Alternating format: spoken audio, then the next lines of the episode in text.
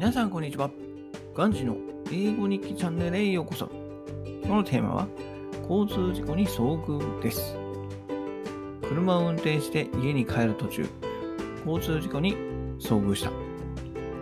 I drove my car and witnessed a traffic accident on the way home. おそらく正面衝突事故と思われ、両車のフロントバンパーが外れていた。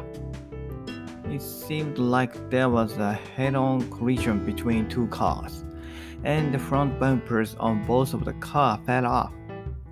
車に乗っていたと思われる人は歩道に避難していた。The drivers and passengers of both cars were sitting on the sidewalk. まだ救急車やパトカーが来ていなかったので、起こって間もなかったと思う。It also looked like the accident had just happened because neither an ambulance nor a police car had arrived. それを見て車に対する思いが変化した。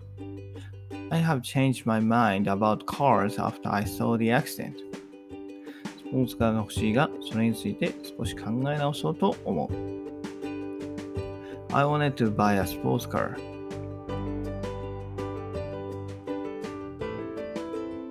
便利である一方で、どんなに気をつけていても事故に遭う可能性はあるので、運転しないに越したことはない。